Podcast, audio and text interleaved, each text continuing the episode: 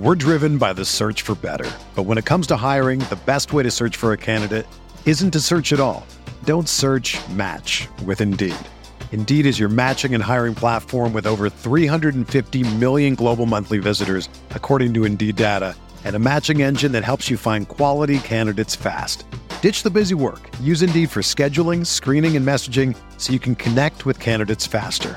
Leveraging over one hundred forty million qualifications and preferences every day, Indeed's matching engine is constantly learning from your preferences. So the more you use Indeed, the better it gets. Join more than three point five million businesses worldwide that use Indeed to hire great talent fast. And listeners of this show will get a seventy-five dollars sponsored job credit to get your jobs more visibility at Indeed.com slash Blue Wire. Just go to Indeed.com slash Blue Wire right now and support our show by saying that you heard about Indeed on this podcast. That's Indeed.com slash Blue Wire. Terms and conditions apply. Need to hire? You need Indeed. What's up, y'all? It's Drewski, and I've teamed up with Mountain Dew to produce a hilarious new basketball podcast called The Dew Zone with Drewski. Learn the backstories of your favorite ballers and celebrities like Jamal Murray. Did you have like a favorite team? Was it the Raptors at the time or no? Was the Raptors even started around that time? Come on, bro. I ain't that old, fam.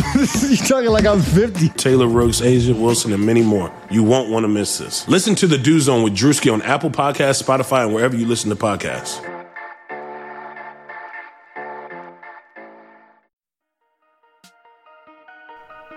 All right, we are back. Light Years podcast. Andy Liu, Sam Esfandiari. We are. What are we talking about this time? K D's legs, like leg day. Is that what we're talking about?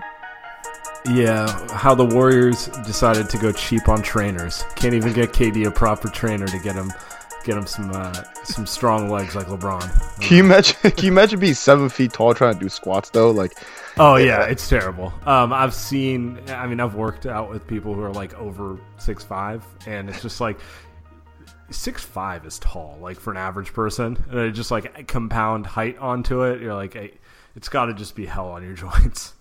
Yeah, you gotta like. There's so many things that you gotta be like. You gotta be wary of. Remember when K D couldn't bench two twenty-five? Remember that was the thing. Yeah. Well, it's so funny. I remember it's like, uh, and I bought into it because it was what two thousand seven. And the idea that, like, you know, to not take the traditional big man who could be, like, the next Patrick Ewing or something. It's like, no, you got to take Greg Oden. This guy, oh my this God. guy can't even, um, this guy can't even bench two twenty-five, or he can't bench one eighty-five. That's what it was. Because the N- N B A Combine, they do um, one eighty-five. Uh, N F L's two twenty-five. And that's right. You're right. You're right. You're right. It's one eighty-five. So it's like. It was just like, oh, this guy's going to be so weak, and, you know, it's it's a man's game, and, like, all that sort of, like, nineties bravado stuff. And I'm like, you know, you, you step back and you think about it, it's like, I don't know, that dude was pretty dominant. Why do we think he can't be dominant in the pros? Yeah, I, I was all about Greg Oden, too. I, I God, it's like how I was all about Kevin Love over Clay. You know what I mean? I was all, it's all about that big guy. I definitely I definitely was that type of fan. I definitely fed into well, that, like. You know, one, get the big guy. One, it's only in the last like five years that people believed you, you didn't need like a big to win. Um, even like with, you know, when the Lakers were dominant with Kobe, it was always like, well, you need, you need like a big man with him, you know, that sort of thing. And then second, I mean, the Warriors have never had a big man. So I feel like anyone who grew up on the Warriors like had an irrational thirst for big men because it's just like, you know, I mean, who's the best Warriors big man um, pre-Bogut? In my lifetime, um, I mean, there was Weber that one year. It, it might have been Biedrins. I don't know. You know, like you have to go back. You have to go back to before you and I were were conscious and watching the teams to them having good big men. It, God, it's probably. Be, I feel like we bring Biedrins up on the pod like every other week. It's pretty impressive actually how we kind of just stumble into it. You know, some somebody somebody texted me and said, one of my friends said, what the like what the fuck is this? And he, he was looking at the Bucks uh box score. He was like, when the fuck did Brook Lopez start shooting threes? And I was like, dude, like he could always shoot. It's just that in today's N B A, like it's it's bombs away. It's green light no matter yeah, what. Yeah, he was and he was already taking crazy. Threes. He was taking threes with the Nets and Lakers, but like a modest amount, you know, like three to four a game. Um this year it's just kind of like, man, if you have fifteen open shots, take them all. I was, I, I, I saw, he's taking more threes per game than Clay, which is a different problem uh, that we can get into. But I mean, just to put it in perspective, he's playing like twenty-six minutes a game, and he's taking more threes than Clay. I, I think too that's a, a schematic thing, right? It is, but, yeah. But you know, that's well. Actually, speaking of the Bucks, why don't we why don't we just talk about that? Because the Warriors got completely annihilated by uh, so by the I, Bucks, which is you know kind of kind of interesting considering that the Bucks always give them problems anyway. Yeah. So two things. One, I think last week we might have undersold how legit the Bucks are relative to the East. Um, that top of the East is. It's it's just nice that they, they have like four legit contender interesting teams for once, as opposed to just like LeBron and you know like people talking themselves into Paul George. so uh, that's one thing. But like the the other thing, uh, I threw it out there during the game, and I got a lot of responses. I think that might have been the just biggest ass kicking the Warriors have got in the K D era. Um, a lot of people said that first game with. Uh, against the Spurs, you know, his first game as a Warrior. But I'll, I'll always be like, dude, it's their first game, you know? And then, like, a lot of their other big losses um, had either Steph or K D out, in which case, like, I'm not going to count, like, a game in which they're missing, like, you know, Steph Curry as, like, you know, a benchmark game. This one, they had Steph and K D out there, and they were just dominated. Yeah, you you know what it is, too? Like, part part of it, it's like, Kerr's not an idiot.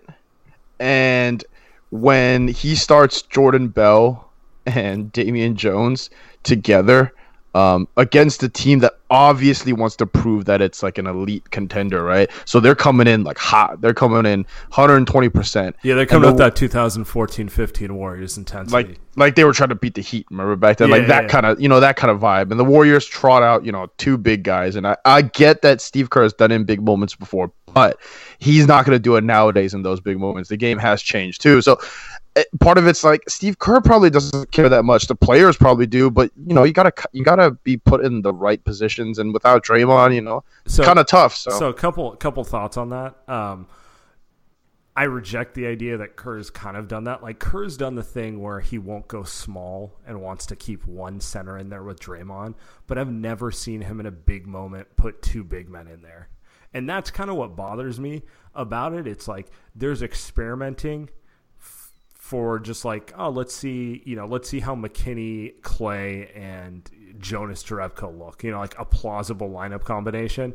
And then there's just throwing that out there when you know there's no scenario where kid, or, or sorry, kid, wow. That's that's how annoyed I am. No, uh, where Kerr would, where Kerr would ever – Uh, put Jordan Bell and Damian Jones in a playoff game together. He just wouldn't. You know, if, if Draymond is out or in foul trouble, K D's at the four. If K D's in trouble, uh, he might even put Iguodala at the four before he does any of that. You know, like he knows that that's just a, a no-go lineup. Like the only way that lineup would see minutes in a meaningful playoff game is, A, if you're trying to buy like a minute at the end of the quarter because of foul trouble, or B, um, you know, both K D and Draymond are injured, in which case, like, I mean, you got much bigger problems in the lineup.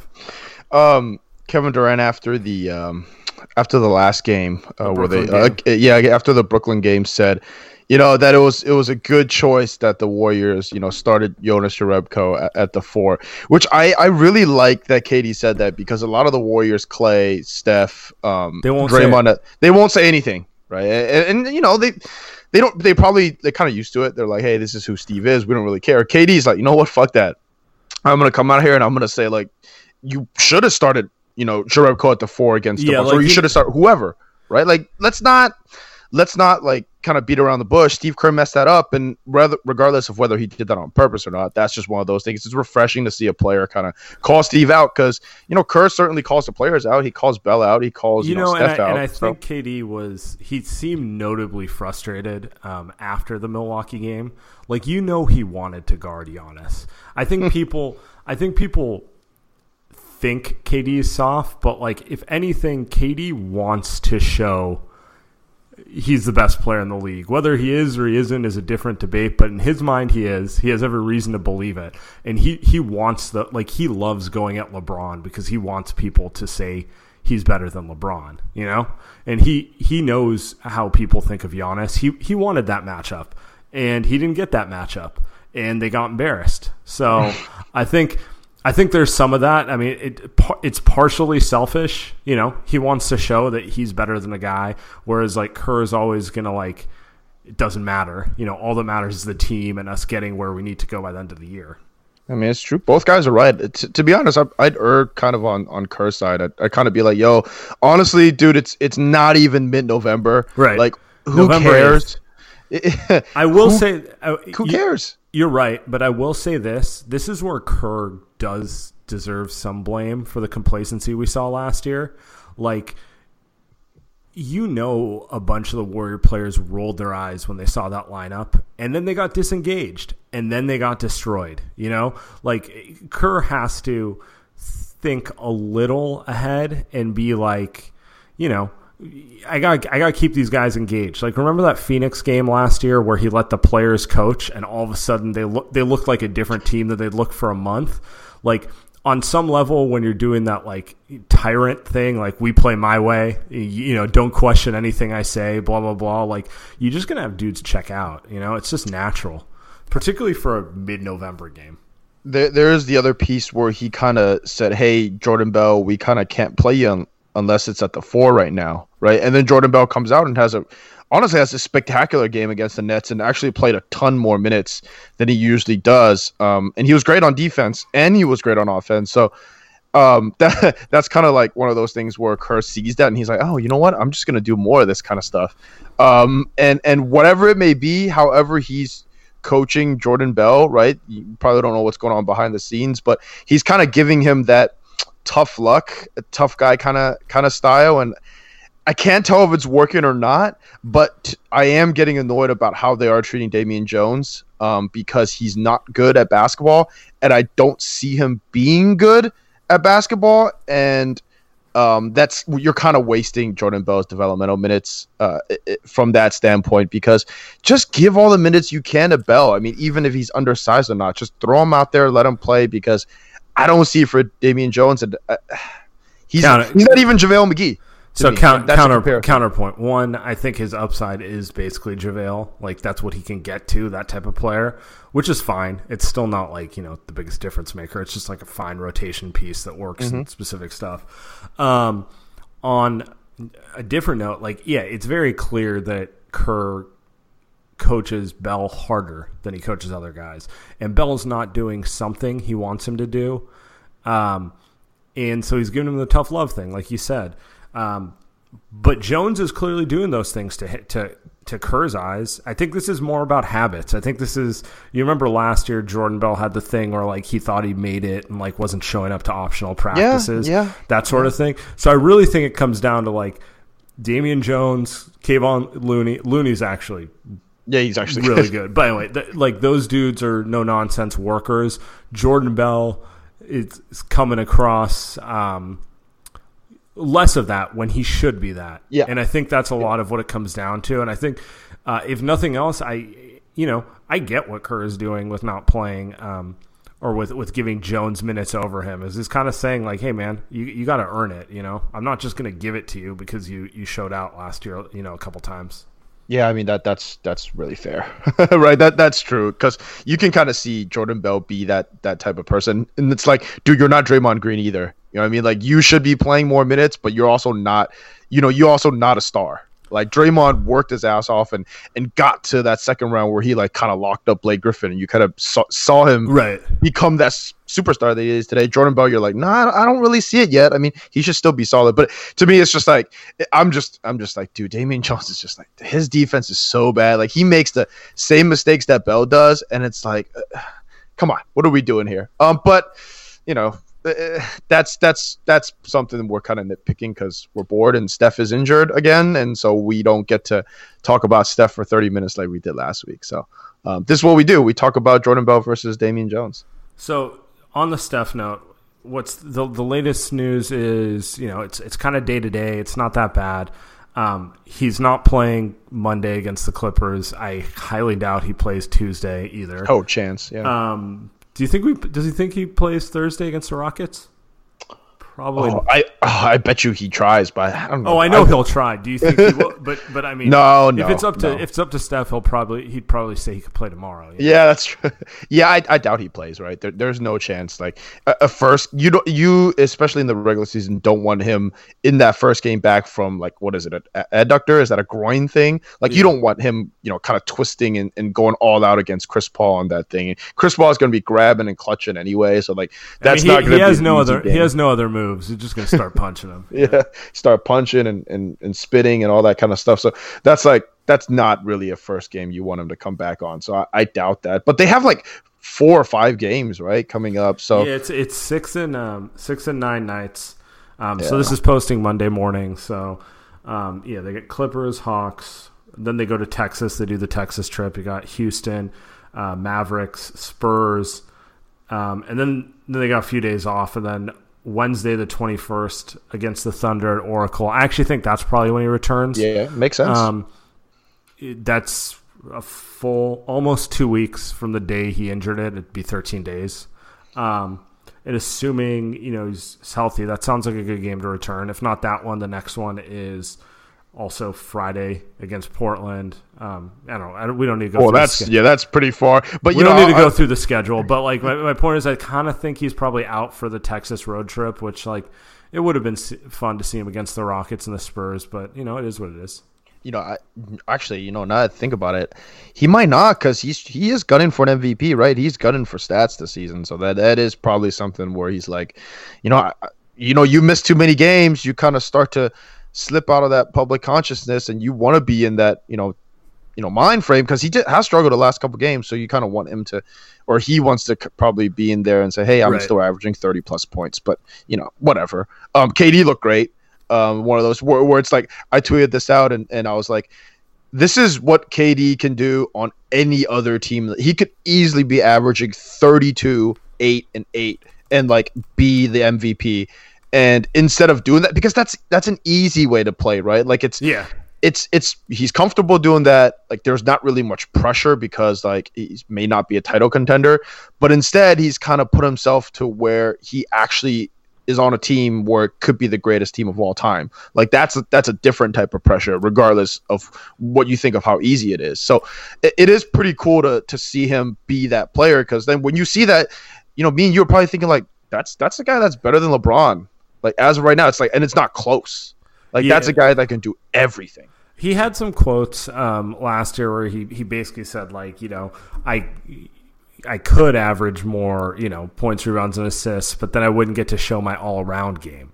And talking about his defense, talking about um, screen setting, like move it, working off ball. It was more about working off ball than setting screens. He's not not the greatest screen setter, but um, you know, it, it, his point was actually very valid. He's like, you know, yeah, I could just gun for a triple double, or I could, you know, play the game kind of a more pure way and like show my all around game, and that's what he does, and that's kind of. It, when he gets frustrated, I think it's usually drawn from that. He's because he's it's exactly what you're saying. He's like, dude, I could average thirty-two, eight, and eight, but I wouldn't be playing a better game than I am right now.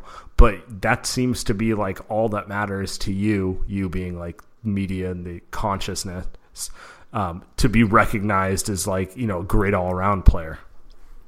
Yeah. Um It's it's he might care about those things, right? He and does. Actually, it, it segues into uh, into a question that we uh, that we had. You know, we, we had our light light years podcast mailbag, and this is from Alejandro uh, Samaniego. Sorry if I pronounced that. Actually, that was pretty good, I think. Um, he said, "Just take, do, take a victory lap, man." Yeah, that was not bad. Gotta add an accent in there the next time. Um, so, uh, do media events such as Durant being given the Chase Center tour matter towards free agency, or would the lack of an invite be more impactful? Um, so I'll go first. My thought is the lack of an invite. Like, if he didn't want to see yes. it, I yes. would be like, "Whoa," you know. But yes. th- I don't know that I read too much into him seeing it. So, one thing you should know is he the only Warrior who lives in San Francisco? Um. right now, he might be.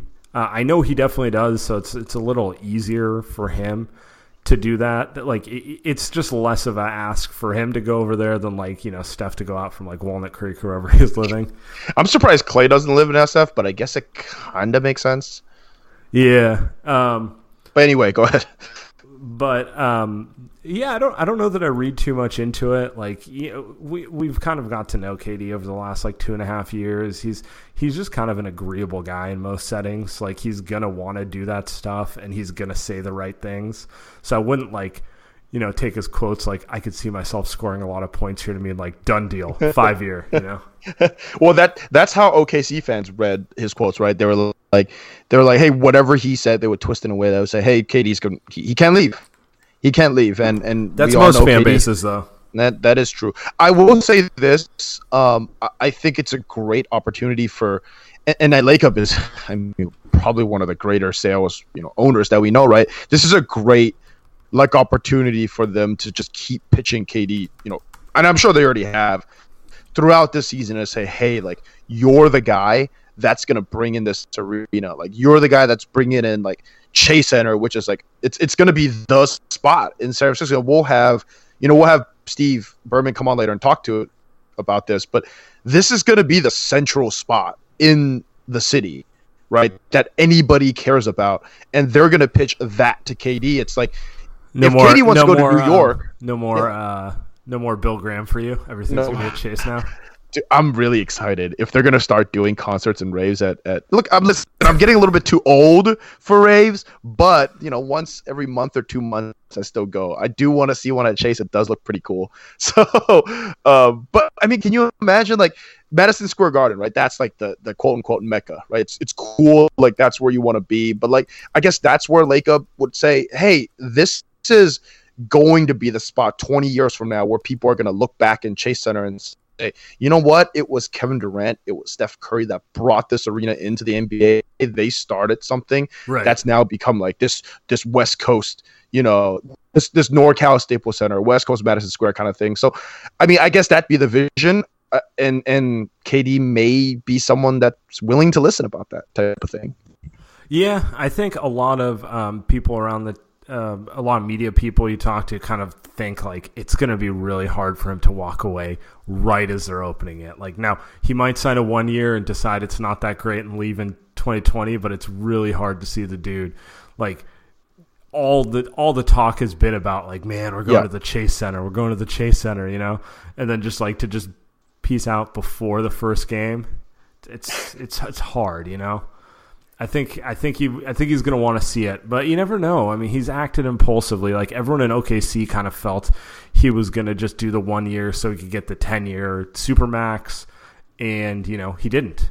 So um, you know it, it wouldn't be beyond him to uh, to walk. But uh, if you're the Warriors, you got to feel pretty good about your chances, and that's without talking about all the basketball reasons.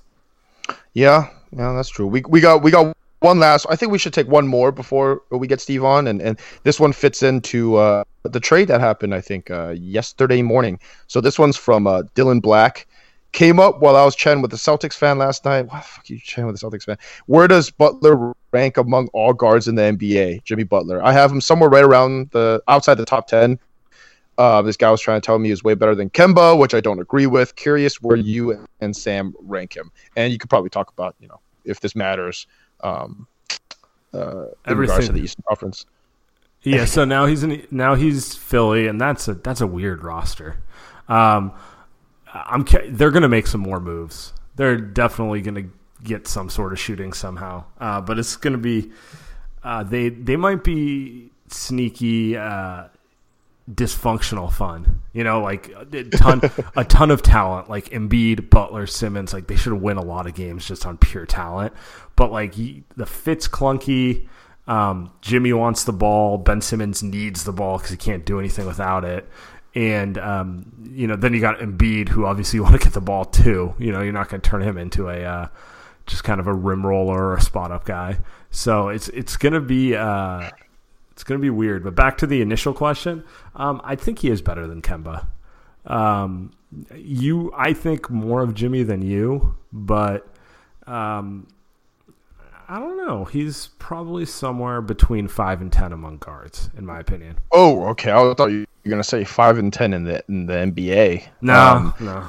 I think uh, I think uh, our friends uh, Gulliver will sharp isn't part of it. I think Gulliver ranked him top ten in the S I top one hundred. So I'd probably have him maybe in the fifteen to twenty range. Uh, maybe like the top twelve, thirteen if you know if I'm feeling good about it, but.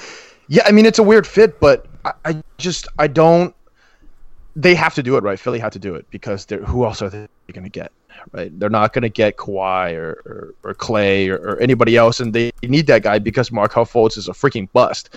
And until he figures out how to shoot a ba- basketball, which at this point, I don't think it's going to happen, right? I'm like, I'm not, I don't think it's a hot take to say the guy is not going to be able to shoot for the rest of his career. Like, he just can't shoot. It's been a year and a half. This is not a two-week problem. And he, it's a, his entire N B A problem. And it's like um, they should have done what they should have moved him last summer when like there was still value there and people. That's kind of, tough, though. It is tough, but like they're going to get nothing for him. Like they're, he, yeah, he, he he'll yeah. he fits terribly with Butler and like he already fit terribly with what they had. Like add another guy who wants the ball, who's not really a shooter, and Jimmy.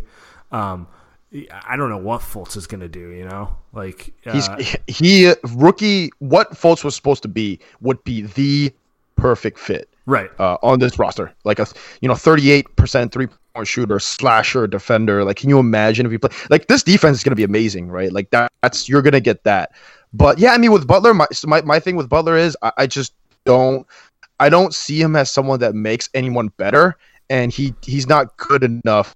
Like, he's like Russ, like in that realm where he he doesn't make anybody better, and he's not good enough to lead you to you know maybe anything anywhere past the the. Second round, even. So, so I do think he it, actually, but I do think he pairs perfect with Embiid, where he's the number two to Embiid, um, because one, the defense makes sense, and two, you know, you want a perimeter guy with Embiid, and he kind of fits that mold perfectly. They both like to play like kind of a methodical pace, so I kind of like that fit. But then, then you got the Simmons thing in there. Simmons wants to play a different style, and. I don't know. It's just gonna it's it's gonna be funny because you, uh, they're gonna drop some bad games because like there's gonna be nights where just like you know they can't figure out how to play together, and that's when they're they're gonna get really frustrated with each other. It's like, how are we losing to um, Charlotte? You know this you know a team who's clearly less talented than us but has an identity. You know you know what I would do, um, and I, I said this the other day. I would trade Simmons. Like, he has a trade value. Right, you can get a ton of stuff for him. People think highly of him. You can just play Fultz, who essentially is a shorter version of Simmons right now, um, and can maybe figure that shot. I'd give Fultz a higher chance of figuring a shot out than Simmons.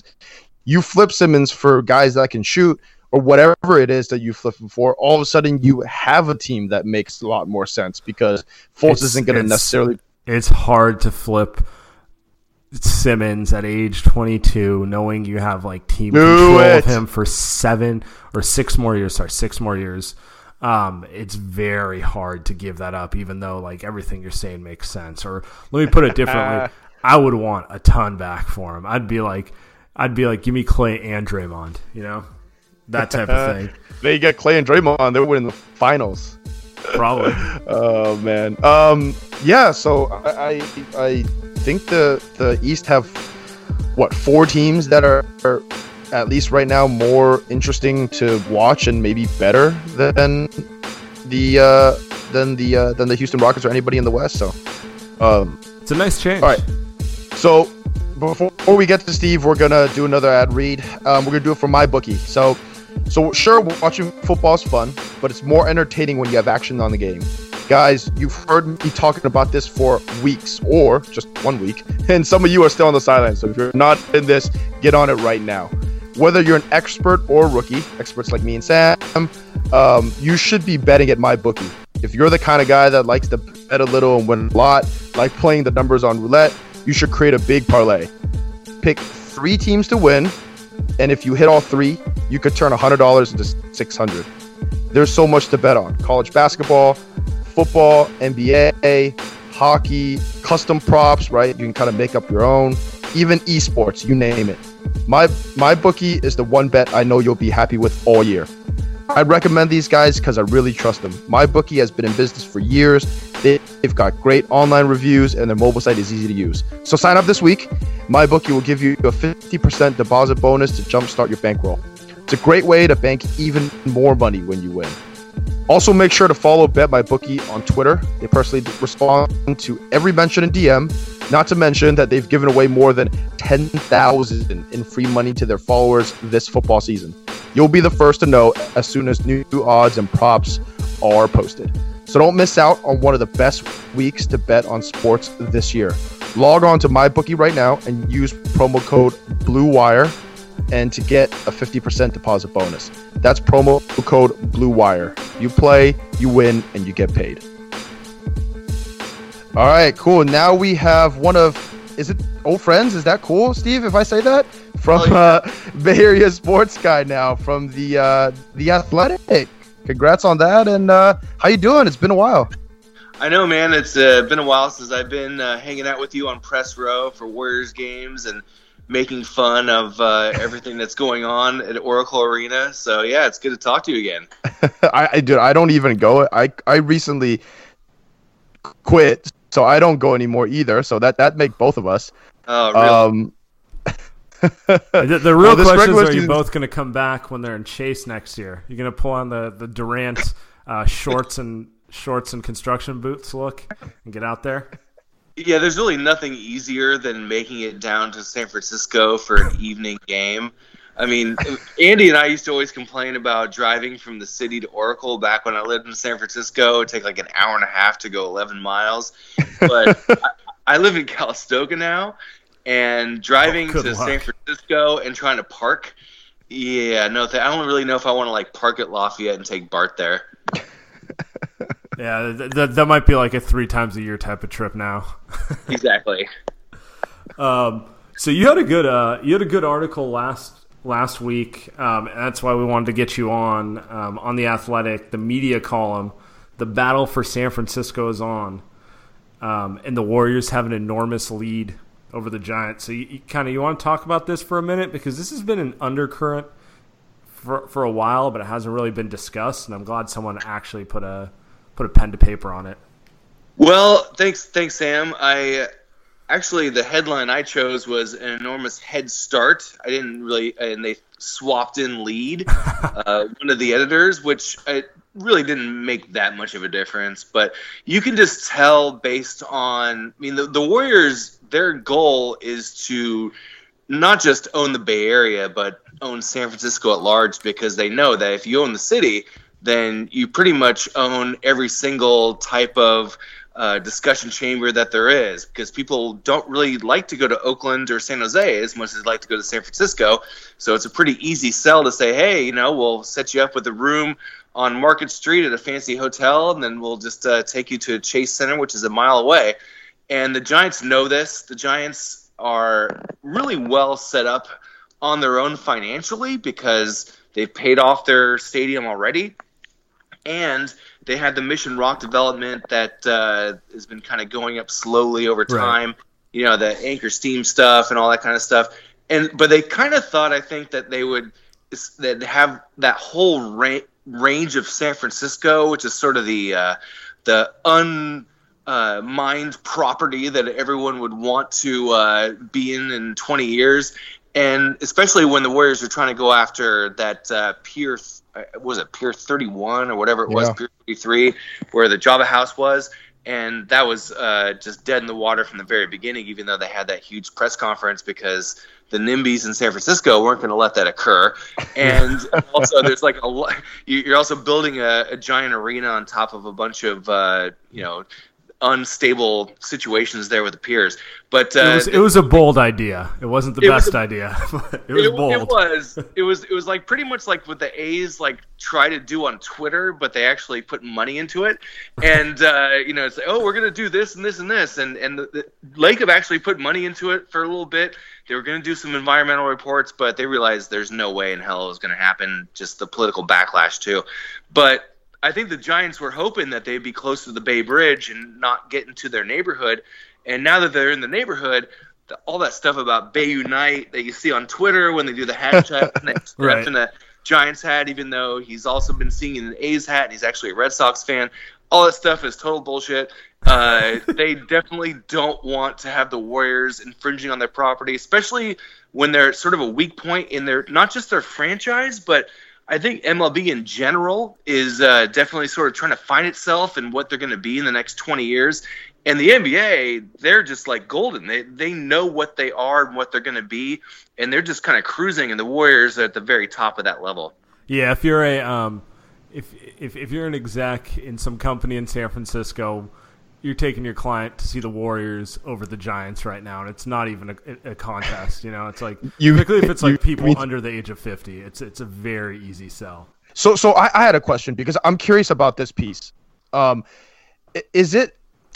San Francisco, as Sam and Steve, you know as well, a lot of people that live here now aren't from here, right? And so they're going to be like, okay, the Giants are great, but the Warriors are the fun team to watch. We're probably going to end up watching them. But for the people that have, you know, ties to both teams, there's room for both teams in the city, though, right? Is that far-fetched or is that oh, not? Ab- absolutely.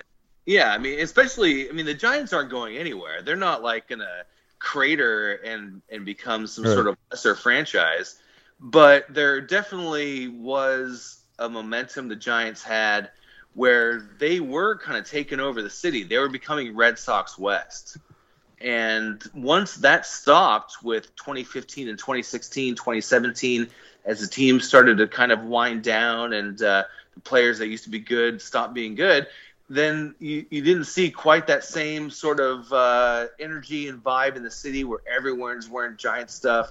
Because, yeah, it, it's not just even San Francisco. I mean, anywhere you go, the winners are going to get a lot of attention. But the the really, the, I mean, I know that Warriors fans are going to hate this, but it's really, a, it, to me, San Francisco is turning into Los Angeles, where even if The, if the Warriors stay this hot for about five to ten more years, where if they keep uh, supplanting, uh, replenishing their superstars, you know, okay, we uh, we lose Durant, but maybe we get Anthony Davis, and we just keep they just keep rolling and being competitive, then then you're talking about a situation where they become the most important team in town, and even when the Giants are doing well, people are talking more about the Warriors. Same thing in L A. L A is a Lakers town. I mean, all they care about is the Los Angeles Lakers. Even when the Dodgers are doing well, the Dodgers have a lot of fans. Hmm, yeah. But it's a, it's one of those situations where if you dig your heels in at the right time and you become the iconic franchise of a city, then that actually means something, to me at least. Yeah, definitely. And and when it, where it really shows is when the team goes into a down down cycle. Are they still yeah. gener- Are they still the number one talking point? Like we saw with the Niners. Uh, in the post-Steve Young era for how long? Like, they still were the number one story all through the oh-ohs, even though they sucked. You know, like, what, they would they would be the thing everyone would want to talk about. And it's that way in L A with the Lakers, too. They've been bad up until this year when they got LeBron. But it, season starts, that's the number one thing people want to talk about. Yeah, it doesn't really even matter. It's a the even when the Dodgers were winning ninety-five games – and the Lakers are winning twenty-five games, the conversation, if you drive down to L A and listen to sports talk radio, which is, granted, a kind of faulty way to uh, gauge any sort of intelligent thinking whatsoever, but it does kind of tell you a little bit about, because those guys are really paying attention to Twitter and what people are talking about. They want to make sure people listen. And when the conversation, I'm driving around, the conversation's about what they're going to do with Luol Deng and Brook Lopez. I'm like, really? People give a shit about Luol Deng and Brook Lopez at this point? Yes, they really do. And, they, and they're like, oh, if Julius Randle's is going to turn into the, the next uh, Karl Malone. And it, it's, it's, it's really – I love that, sports talk radio.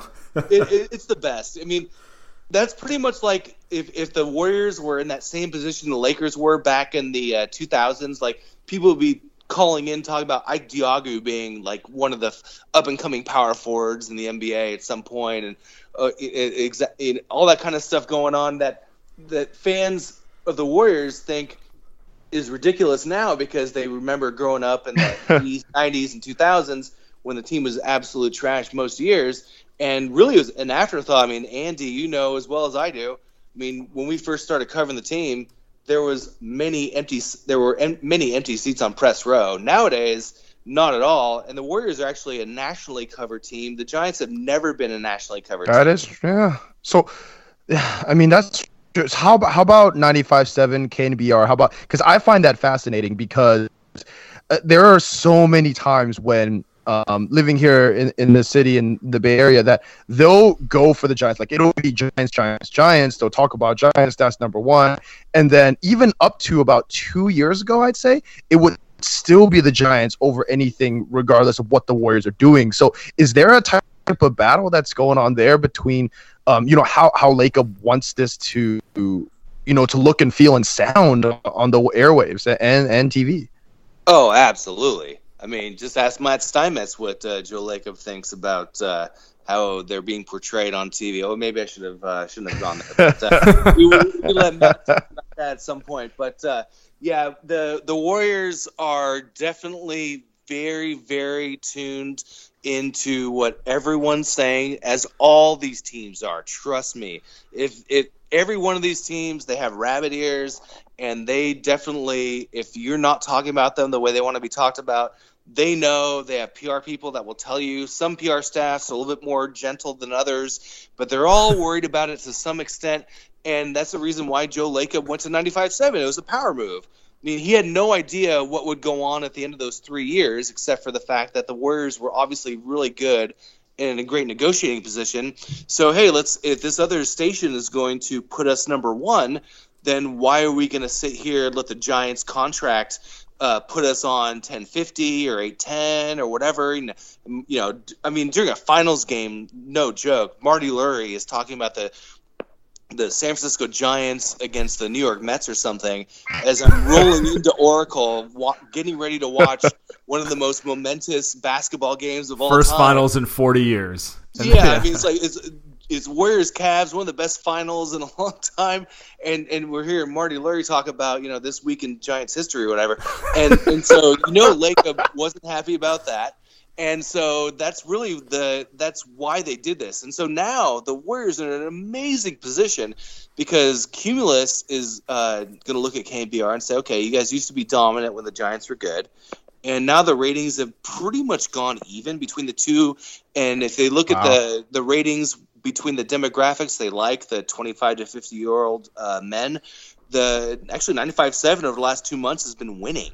So it, K N B R is got to come up with some money wow. and some plans to get the Warriors back, I would think, unless they just totally want to give up.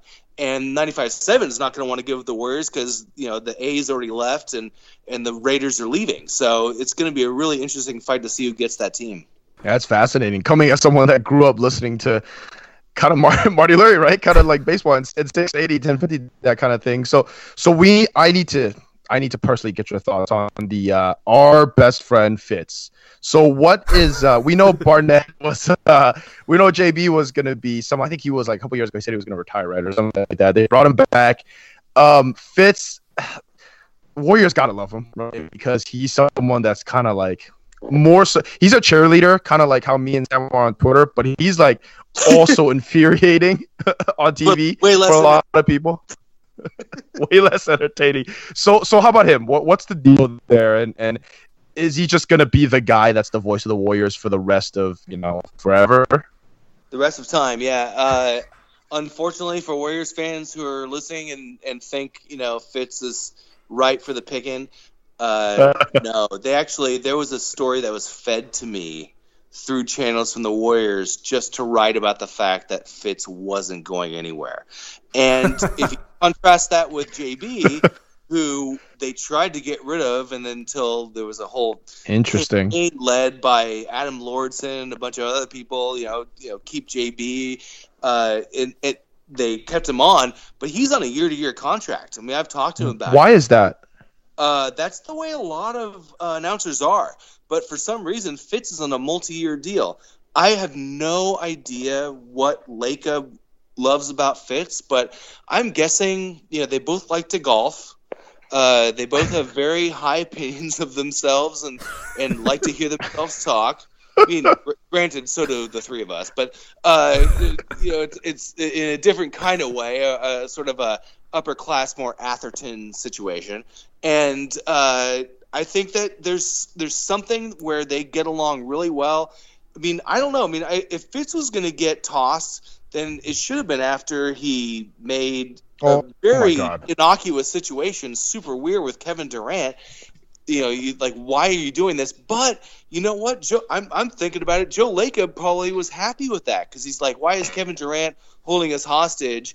You know, oh, I thought that was pretty funny that Fitz was saying that. I'm, I mean, I'm just guessing. I, no, I, I think you're telling us. I think you're telling us Fitz's uh, Fitz's position is safer than Steph Curry's right now. Oh, for sure. You know? Yeah, Joe Lacob. Joe Lacob would ne- would never have to go into the New York Times and say, you know what. Uh, the Warriors are great is not just because of Bob Fitzgerald. You know, and, and Fitz is really good at ingratiating himself with these owners. Jed of York course, of course. Too. If Ted Robinson goes away from the Niners broadcast for whatever reason, if he says something stupid about uh, domestic violence again like he did a couple years ago, then Fitz would be the first person they call, not Dave Fleming, even though Fleming is a much better announcer. I mean, I think Fitz is a decent announcer, but he's definitely really, really good and smart about – picking and choosing who to kiss ass with. So, I mean, I, I, I'm sorry. Uh, I know Fitz is not really a fan of me already, but at this point, who cares? Wait, so so I'm I'm interested. Why were they trying to push out uh, Barnett? Well, I think that I mean, based, this is based on stuff that I've more read sure. than heard. Yeah. Uh, it seemed like they really wanted Brent Barry, and it kind of fell through. Uh, they definitely wanted someone, I think, a little younger. Just hmm. to sort of take them into the next generation. And then they probably figured, okay, well, now that everyone loves J B, then we'll figure it out when they move to San Francisco. I mean, I would not be surprised at all if they replaced J B after this season. I really wouldn't. And just say, like, we'll, we'll put Jim Barnett in a consultant role, you know, kind of thing. Yeah, I mean, he, yeah. He just says, hey, every year I find – he told me every year uh, if I still get a paycheck in July – then I realized that I'm still on the roster. So it's not a situation where he's like this golden boy. And I'm sure sometimes, you know, that, you know, maybe there's some times when the Warriors weren't playing so well that J B said things that he, you know, that the Joe Lacob maybe didn't like. Because Joe Lacob, he, he's a big time cheerleader. And so maybe maybe there's something like that. Maybe there's something behind the scenes. I have no idea. So he, really want, sure he, he basically wants I, him to act like um, who are the guys for the Giants? Uh, Krug and Kipe. Wants him just just. being cheerleaders for the team on the well, basketball. okay, I mean that's okay, most. Listen, that's most. Hey, hey, but at least Cook and Kipe are smart. You know, like they're smart. Like they provide actual analysis of what's going on. They are boomers, but but Fitz does it in an insufferable way. You know, like in a way where it's like it kind of. How do you turn your own fans off to you, right? And, and that's kind of what Fitz, Fitz does. Comes with this. Um, it's the dude who um has to let you know. Uh, you know, that he got an A on this test in high school. Like, he finds ways to weave that into conversations. Like, and, and he has to let you know that you have never gotten an A before, and this yeah. is your first time. Like, that's... Okay. Oh. Or you could say it in two words, Notre Dame. Yeah. People who went to Notre Dame like to tell you they went to Notre Dame, right? Yeah, exactly. I, and I think Krug and Kipe actually, they they will kind of get down on the team when they're doing not so well. But they'll also, you know, there's a lot of room to play around in baseball. And yeah, it's, it's a different speed. And it's really, I mean, in basketball announcing, it's really mostly, I mean, if there's anything off the court, they throw it to Kareth. You know, it's not the situation where they're looking at kids in the stands eating ice cream. So, I, you know, maybe Lacob doesn't agree with Barnett's uh, ideas about basketball. Or maybe he just really liked Brent Barry better and wanted him there. I, I, I really don't know. I, it's I think really it's one of those deals where sort of like things that are going on in our politics where uh, looks like it's not gonna you know it's gonna go badly for us until there's a hu- huge amount of protesters and then all of a sudden it gets changed around. That was kind of what happened with J B. He was he was gonna get uh, let go until uh, everyone on Twitter started doing the Save J B thing. Yeah, it's wild. That's wild. I, I also do. You brought up Kareth. I do miss Roz on the. Uh, on the T V broadcast. And, and I, I am curious, not saying that Kareth is doing a bad job or anything. What is, is, is that something for a team this great? Have they ever thought of kind of like bringing someone that's a little bit, you know, more famous and more kind of a, has done it before kind of thing? Cause they are, as you say, like they, are close to becoming like the L A Lakers, right? It, it's something that they maybe want to think about bringing kind of an all-star cast worth of people to to do these type of media things. Well, I mean, they work with with N B C on that, and uh, Roz. No one knew who the hell Roz was when she started with the Warriors. Right. No one did. I mean, she just sort of was a superstar. Yeah. And yeah. And, and you know, part of it was because the players really liked her, and she sort of had kind of uh, basketball cred with them. And also because, I mean, let's face it, I mean, she posts pictures of herself in dresses all the time on Twitter. I mean, guys like to look at her. I mean, let's, let's be honest. I mean, she's really good. My guy, Steve. But hey, it's it's true. I mean, that, that's that's part of it. That's why she's on. That's part of the reason why she's on T N T. You know, it's it's T V is a visual medium, and I, I think Kareth was brought on because uh, I think she had good credentials covering the UConn team, and so I think they thought they could trust her and that her basketball knowledge. I don't really know what other sideline reporters or have any sort of name. Well, I, and I and I also think um, she, you know.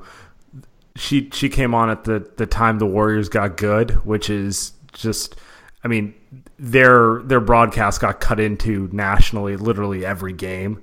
Of course, yeah. she, you're going to build your name doing that. You know, obviously you have to be good. If she if she was bad, she would have it would have been really bad because of the amount of yeah. time they cut into her. But yeah, I mean, you're right. It's not like you know, it's not like they brought in some national person. It's more she became a national person because of working for them. Yeah, I mean, she was there because she was a Stanford player, you know. I mean, and they thought, okay, well, she's good on camera. We we like her. She seems likable. The players seem to get along with her, and uh, you know, she just built a name because people were like, "Wow, this is actually a sideline reporter that I don't mind watching. It actually brings something to the table." You know, I think I think it's it's a very hard job too, and and Roz is yeah, a fantastic job. She was really good, I think, uh, at sort of wiggling her way into the huddle and telling us stuff that Steve Kerr would say. So, I mean, if right. there's anything Kareth doesn't quite bring as much as that, I, I, I think that she knows her. I should think she knows hoops pretty well, uh, and I think she does. She's really good on T V, in, in my opinion. But Roz was able to somehow like, like take Andre Iguodala's spot in the huddle or something. It's like we'll move over Andre. It's like, yeah, whatever, I don't care. Because she would, like, get some stuff that Steve Kerr would say. I'm like, I don't know if they want that in the air. And I think that was really where I started kind of paying attention to her and thinking, okay, she's she's an up-and-comer. And I saw her, uh, you know, back when we'd be on the floor before playoff games. I mean, Roz is a good networker. I mean, she knows everyone. This is before she was on T N T. And so, I mean, she was, like, a superstar in the waiting. It was, like, obvious from the moment she got hired that she was going to be on to bigger and better things, whether it's E S P N or T N T or A B C or whatever. And I, I think Kareth does a really good job. I just don't think that uh, she tries to sort of fit into that Roz role. I think that she's someone who's more uh, maybe could do the job for like ten years. Yeah. So you heard it here first. Steve is going to be the next Warriors sideline reporter coming up when they go to Chase Center. New Rick Bucher. Uh, I- I just told you that T V is a visual medium, Andy. uh, oh, my man. Hey, uh, Steve, I uh, I really appreciate having you on, man. I, I miss you. We'll see you at uh, see you at Chase maybe, and uh, you know, thanks for coming on. Appreciate oh yeah, it. I miss you too, man. I never met Sam before in person, but I feel like I know too much about you from Twitter. I need to actually talk to you in, uh, for the first time. Yeah, for sure. Well, next time you're at Oracle, let me know. We'll meet up. Oh, absolutely. Perfect.